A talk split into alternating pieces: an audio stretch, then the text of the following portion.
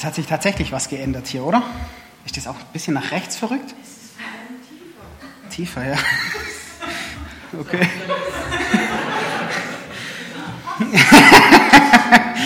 Vielen Dank. Ist nett von euch. ja, wir werden uns heute ähm, die Gemeinde in Smyrna angucken. Ja?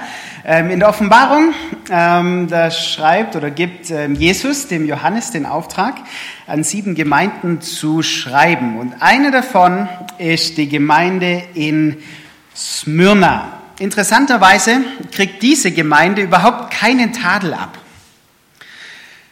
Ja, die anderen, die kriegen alle irgendwie einen Rüffel, aber die nicht.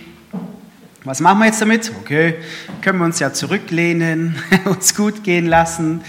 Ähm, vielleicht ja. Ich glaube, es ist beides gut. Ähm, manchmal was, ähm, was Ermahnendes zu hören, aber dann auch ähm, die Ermutigung zu hören. Und deswegen heute die Gemeinde in Smyrna. Ähm, und die Frage, die sich bei dieser Gemeinde stellt, ist, wie leben wir, wenn es nicht so läuft?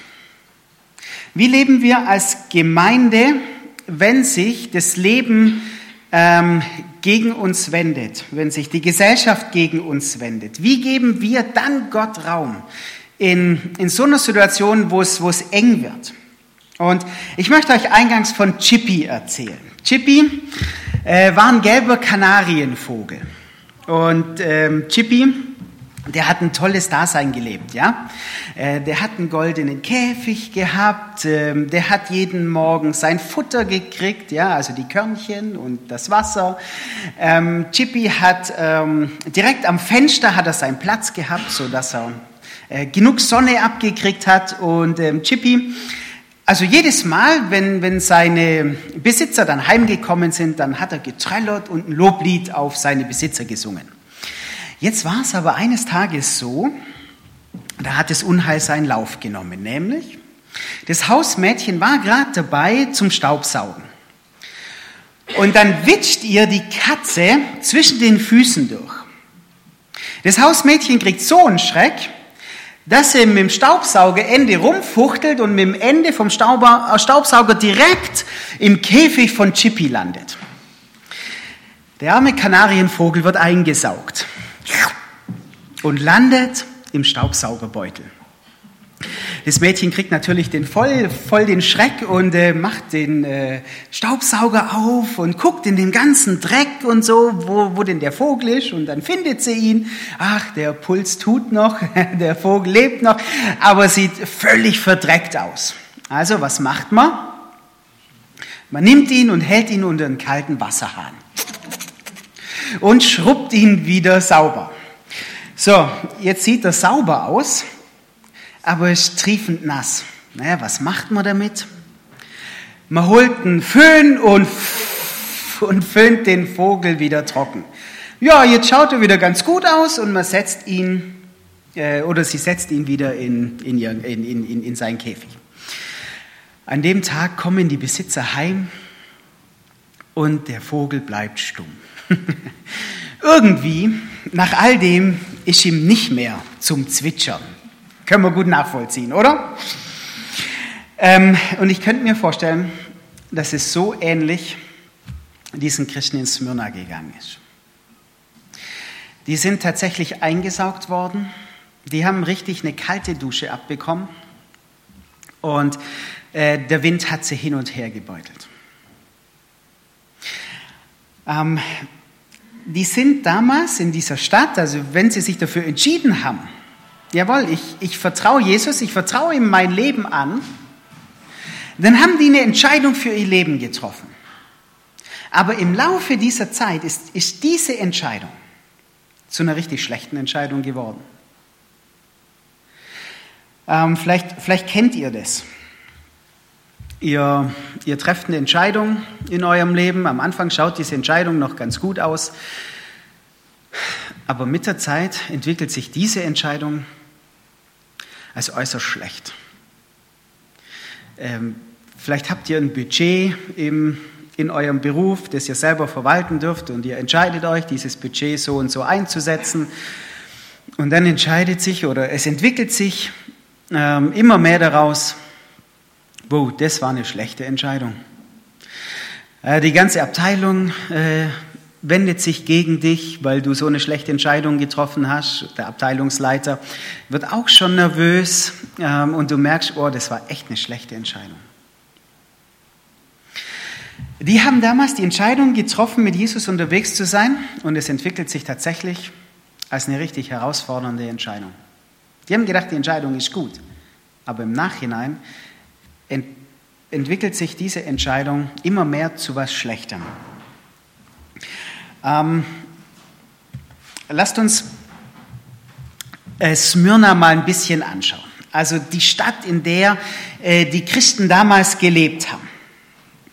Und dann vielleicht danach fragen, hey, warum hat es denn so zu schaffen gemacht und wie wir das für, vielleicht für uns noch fruchtbar machen können. Also Smyrna liegt in der heutigen Türkei äh, auf dem Gebiet vom heutigen Izmir. Das hatte damals schon also so um 100 nach Christus, hatte das schon 250.000 Einwohner. Und Smyrna wird beschrieben immer wieder mit zwei Schlagworten, nämlich Schönheit und Geld. Ähm, Schönheit. Also das äh, Smyrna lag tatsächlich in, in so einer wunderschönen Bucht drin. Das türkisblaue Meer, der goldene Strand, dann diese Stadt, so wird es beschrieben, und oben so äh, Zypressenhügel, ein wunderschönes dunkles Grün. Das, also das war wunderschön dort und, und, und die Stadt war auch wunderschön ausgebaut. Ähm, Historiker beschreiben Smyrna als die Zierde Ioniens oder die Liebreiche. Also das muss eine wunderschöne Stadt gewesen sein. Und zu dieser herrlichen Lage kommt, ähm, dass es ein wahnsinnig guter Wirtschaftsstandort war. Es war eine aufstrebende Wirtschaftsstadt. Äh, das meiste Geld haben sie mit Wein und mit Myrrhe gemacht. Und vielleicht ist es zu vergleichen mit, naja, Sindelfingen, Böblingen, diese Region in der Nachkriegszeit. Ja, Daimler hat wieder aufgebaut, äh, war super Verkehrsanbindung durch, durch die Autobahnen, Flughafen wurde wieder aufgebaut. Dann kamen ganz arg viele Weltfirmen hierher, wie IBM, HP. Also das war so ein richtiger äh, Wirtschaftsstandort damals. Und ähm, darauf waren die, die Einwohner von Smyrna natürlich super stolz und die waren echt so erfolgreich im Handeln, äh, und, und im Geld machen, dass sie, dass sie Ephesus, das war eigentlich die Handelsstadt in der Nähe, äh, dass, dass sie die bald abgelöst haben. Und, ähm, und das hat die natürlich auch unheimlich reich gemacht. Also da gab es echt viele reiche Menschen dort. Ähm, und ein Sprichwort, das umliegende Städte äh, hatten, war, hey, in Smyrna, da wird alles an der Größe des Reichtums gemessen. Ja, also man ist durch die Straßen gelaufen und hat gesagt, oh, guck mal, was der für eine Hütte hat. Hammer, das muss ja so und so viel gekostet haben. Der muss ja mega reich sein. Oder die Damen sind ähm, durch die Straßen gelaufen und haben sich dann verglichen und gesagt, oh, guck mal, die, die Kleidung, von, von wem hast du, von, von welchem Designer ist denn die Kleidung? Und dann, oh, das muss aber teuer gewesen sein. Ja? Also es wurde alles am Geld, es wurde alles am, am, am Reichtum gemessen. Und dann kam dazu, äh, dass die Einwohner von Smyrna, die waren total Rom ergeben. Die lebten eine totale Ergebenheit an Rom. Und immer wenn es schon so kriegerische Auseinandersetzungen gab, dann haben, hat die Stadt Smyrna sich immer auf die Seite von Rom geschlagen. Also die fanden die römische Kultur super, die fanden die römische Religion super. Ähm, die waren so richtig äh, Anhänger von, von, von Rom. Und das hatte natürlich Auswirkungen auf diese ganze Stadt in Smyrna. Und ähm, auch ähm, die Religion der Römer hatte Auswirkungen auf die Einwohner von Smyrna. Deswegen müssen wir uns die Religion, die die Römer gelebt haben, ein bisschen näher anschauen. Und ähm, das Erste, was sie gelebt haben, war so eine Art Vertrag zwischen sich und den Göttern. Ähm, die Menschen haben den Göttern Verehrung und Opfer geschuldet und im Gegenzug haben die Götter ihnen Schutz und Hilfe gegeben. Der Vertrag hat einfach so gelautet, ich gebe, damit du mir gibst. Die Menschen haben Opfer gebracht und Verehrung, die Götter haben Wohlfahrt gebracht. Und für die Römer war Glaube und Religion keine Herzenssache. Das war eine Art Überzeugung, das war eine rationale Angelegenheit. Die Menschen haben gesagt, ihr Götter bekommt von uns, dafür kriegen wir von euch. Das nächste war, der römische Glaube war von Polytheismus und Toleranz geprägt. Also das römische Reich wuchs ja ohne Ende. Und jetzt hat es eine verbindende Kraft gebraucht. Die haben andauernd irgendwelche Länder und Staaten eingenommen, die ja andere, an, an andere Götter glaubten. Also, um sich bei denen nicht mies zu machen, haben sie gesagt, okay, wir integrieren alle Götter in unseren Götterhimmel. Also die glaubten an ganz arg viele Götter. Und natürlich mussten sie gegenüber anderen Göttern auch tolerant sein. Die konnten nicht sagen, unsere ist besser oder eure und so, sondern jeder, jeder war okay und jeder Gott hatte irgendwie so, so seine Aufgabe. Deswegen gab es ganz arg viele Tempel auch äh, damals in Rom. Hinzu kommt der kollektive Charakter von Religion. Die römische Religion war eine Kollektivreligion. Das heißt, in deinem Privaten kannst du deinen Gott verehren, wie du willst. Aber dann gab es jedes Jahr in jeder römischen Stadt gab es Versammlungen, wo alle römischen Bürger zusammenkamen und die Götter verehrten. Da wurden dann Opfer dargebracht, äh, Weihrauchstäbchen, Räucherwerk verbrannt. Und alle Einwohner Smyrnas haben sich dazu verpflichtet, die römischen Götter anzubeten, die zu verehren, denen Opfer darzubringen. Ähm, und es war für die Römer ja gar kein Problem. Glaube war ja keine Herzenssache, also konnte man problemlos jedem Gott ähm, äh, Opfer darbringen. Also Politik und Religion ging da Hand in Hand. Und dann kam noch ein viertes hinzu, nämlich auf einmal wurden die Kaiser zu Göttern erhoben. In so einem riesigen Reich musste ja einer das Sagen haben und das waren die Kaiser. Auf einmal wurden die Kaiser zu göttlichen Heilsbringern. Auf einmal waren die Götter nicht irgendwo in der himmlischen Götters, äh, Götterwelt, sondern auf einmal waren die Götter auf der Erde, in der Person der Kaiser. Auf einmal waren die Götter Teil dieser Welt. Die Kaiser waren göttliche Garanten, dass es dem Staat gut ging. Also musste man auch den Kaisern Opfer und Räucherwerk darbringen. Und das hat jeder gute römische Bürger gemacht, nämlich den Kaiser angebetet. Und jeder, der sich diesem Kult entzog, der erschien den Römern höchst suspekt, da in ihren Augen der Frieden mit den Göttern bedroht war und das, das Wohl der Stadt bedroht war. Und aus dem Grund haben es viele Römer nicht verstanden, warum sich Einzelne aus diesem Kult und aus dieser Anbetung rausgehalten haben. Ja, die haben sogar das, das Wohl der Gesellschaft aufs Spiel gesetzt. Und daraus haben sich jetzt für die Christen einige wirklich ernsthafte Probleme ergeben.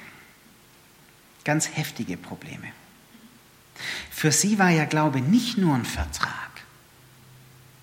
Das war nicht nur so eine rationale Sache, die ich mit dem Kopf abhake, sondern für sie war Glaube eine Vertrauenssache. Äh, ne, das, das, das brachte, ihr Glaube brachte Loyalität zu Jesus mit. Die konnten nicht einfach geschwind einen anderen Gott anbeten und dann wieder zu Jesus zurückzuhüpfen. Die haben in einer persönlichen Gemeinschaft mit Jesus gelebt. Er war auf die Welt gekommen, hat sie gerettet. Er liebt sie und, und sie liebten ihn auch. Sie, sie wollten ihm treu sein. Also haben sie sich aus dieser kollektiven Verehrung der Götter und der Kaiser rausgehalten. Was ihnen Ruf einbrachte, absolut intolerant zu sein. Alle haben doch Götter angebetet, warum ihr nicht? Was für ein Problem habt ihr eigentlich? Und dann ist diese Toleranz allen Göttern gegenüber oder allen Menschen gegenüber, äh, egal welchen Gott sie angebetet haben, diese Toleranz ist auf einmal sehr schnell in Intoleranz und auch Hass umgeschlagen. Und weil sie sich aus der Verehrung der Götter rausgehalten haben, und von dem hängt ja der Segen der Götter ab, es hat sie schuldig gemacht. Was hat man also mit ihnen gemacht? Man hat sie ausgeschlossen, sozial. Hinzu kam, wer an den Kaiserverehrungen nicht teilgenommen hat, der hat kein Schrieb bekommen, dass er handeln darf. Also das heißt, sie waren auf einmal auch ausgeschlossen aus dem Wirtschaftsleben.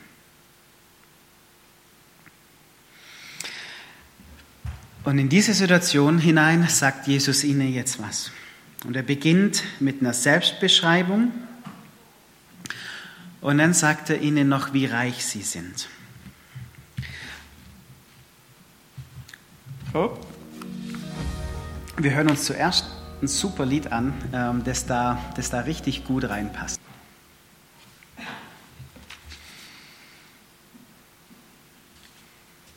Die Gemeinde, die kam so richtig in so einen Sturm rein.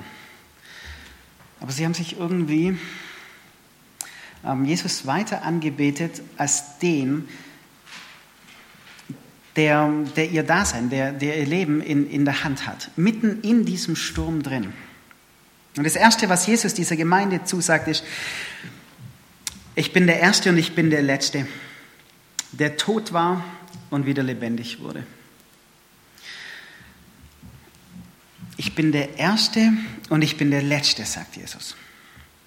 Ähm, das ist ein Titel, den, den römische Kaiser ver verwendet haben. Ähm, und mit dem sie sich geschmückt haben. Und jetzt verwendet Jesus diesen Titel und sagt, ich bin der Erste und ich bin der Letzte. Niemand hat irgendwas über dein Leben zu sagen, sondern ich habe das letzte Wort über euer Leben. Kein Kaiser, niemand. Ich bin der Erste und ich bin der Letzte. Ich bin der, der das Sagen hat. Ähm, Jesus verwendet diesen Titel dreimal in der Offenbarung. Einmal ganz am Anfang und einmal ganz am Ende. Und dann sagt das dieser Gemeinde. Ich bin der, der das Sagen hat. Kein Stadtverwalter, kein römischer Kaiser hat das Sagen. Ich hab's. Und daran haben sie sich festgehalten. Unser Jesus ist der Herr der Welt. Er ist der König der Könige. Er hat das Sagen und wir gehören zu ihm. Auch hat er das Sagen mitten in diesem Sturm.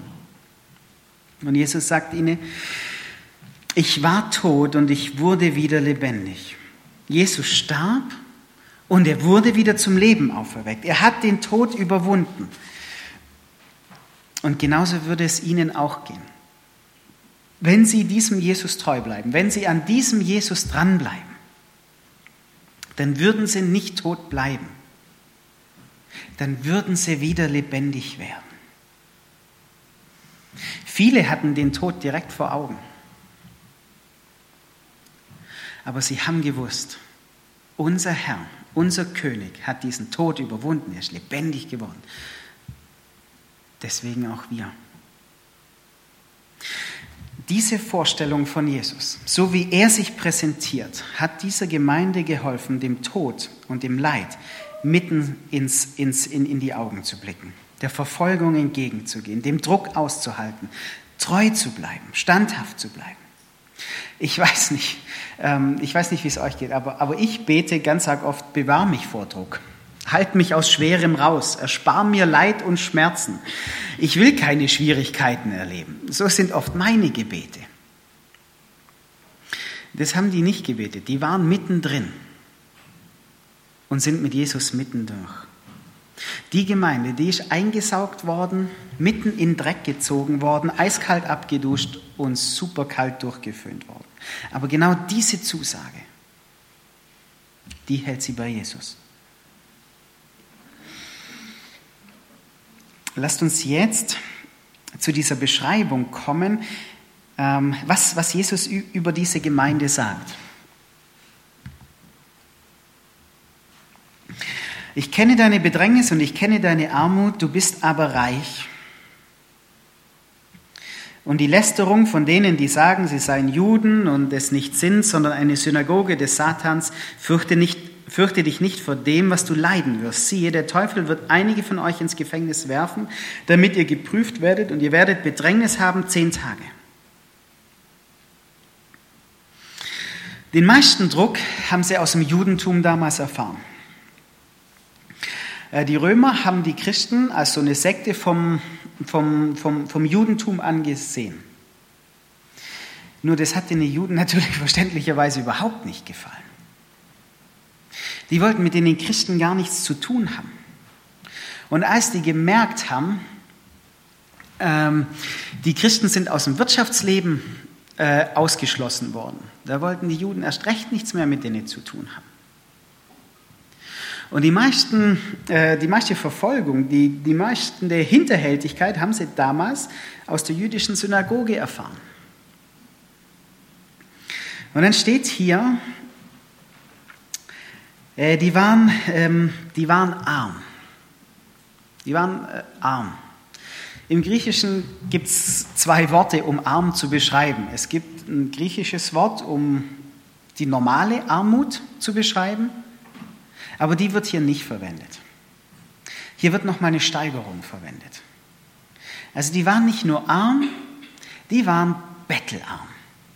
Die hatten buchstäblich nichts mehr. Die hatten nichts mehr zum Leben.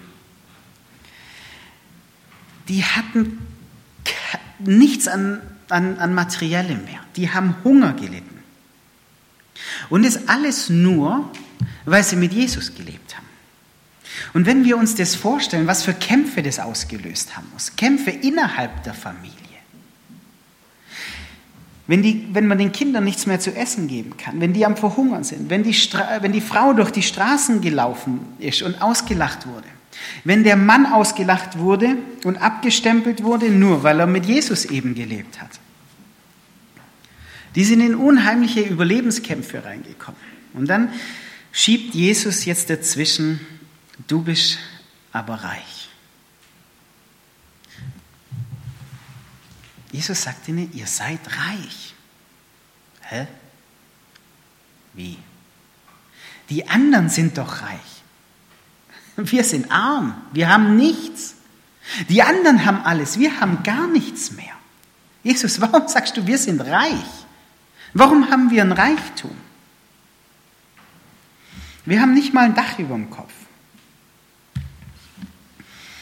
Darf ich euch einladen und ermutigen, reich in Jesus zu werden? Jesus sagt am Ende von seinem Schreiben, wer Ohren hat, der soll hören, was der Geist den Gemeinden sagt.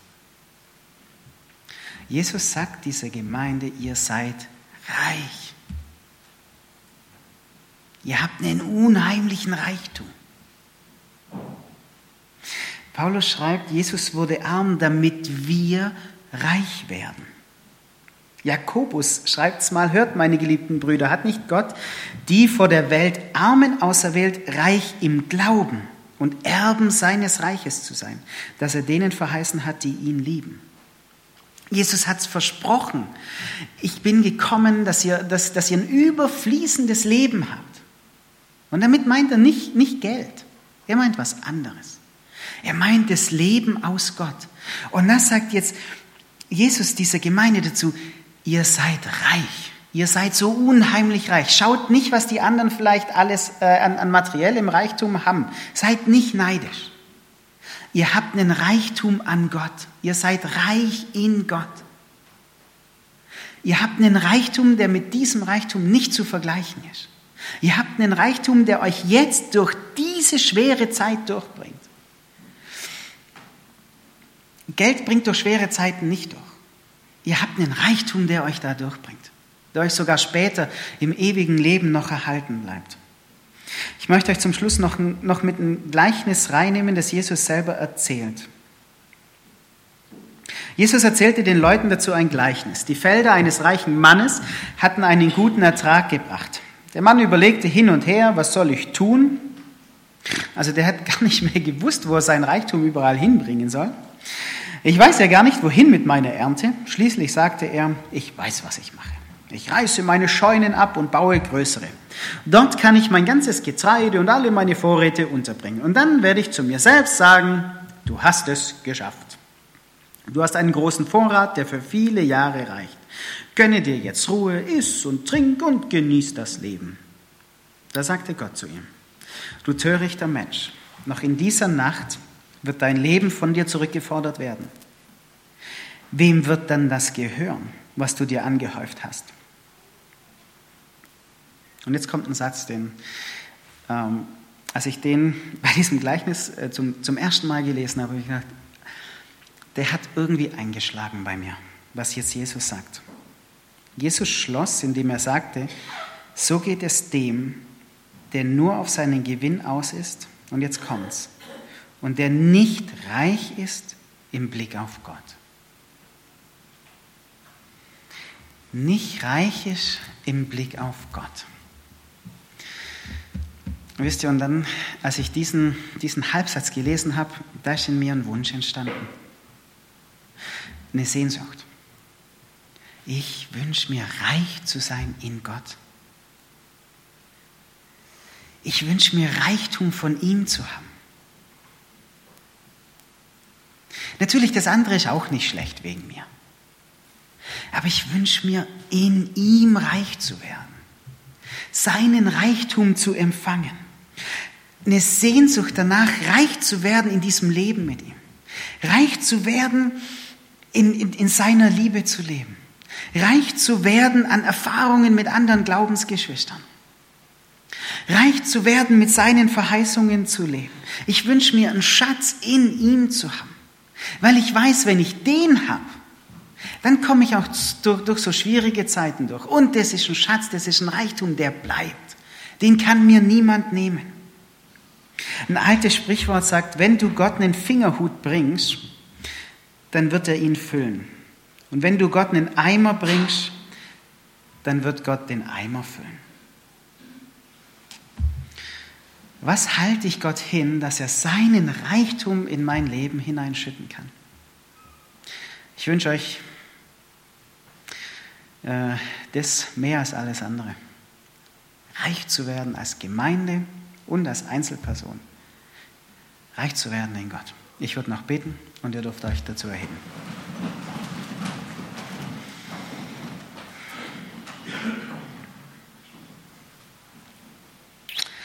Himmlischer Vater, wir sind manchmal so abgelenkt von allem Möglichen. Und manchmal erhoffen wir uns, wenn wir ehrlich sind, von materiellem auch so arg viel.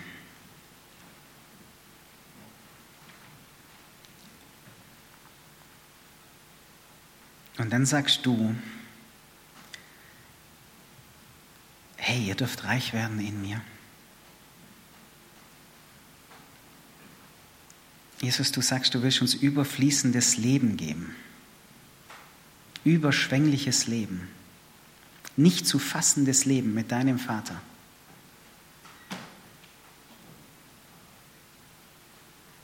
Und ich wünsche mir so, dass es von uns mal heißt, wir sind reich in dir. Diese Gemeinde hier ist reich in dir. Aus den einzelnen Personen, die hier in die Gemeinde gehen, sie sind reich in dir. Dass du sie mit deinem Reichtum segnest. Jesus, du hast den Himmel aufgeschlossen und du hast die Schatzkammern Gottes geöffnet. Und du wartest nur, dass du übermäßig und reich austeilen kannst an uns. Wir wollen dir nicht nur unsere Fingerhüte hinhalten, wir wollen dir wegen mir unsere Badewannen hinhalten, dass du, dass du uns überschütten kannst mit deinem Reichtum. Amen.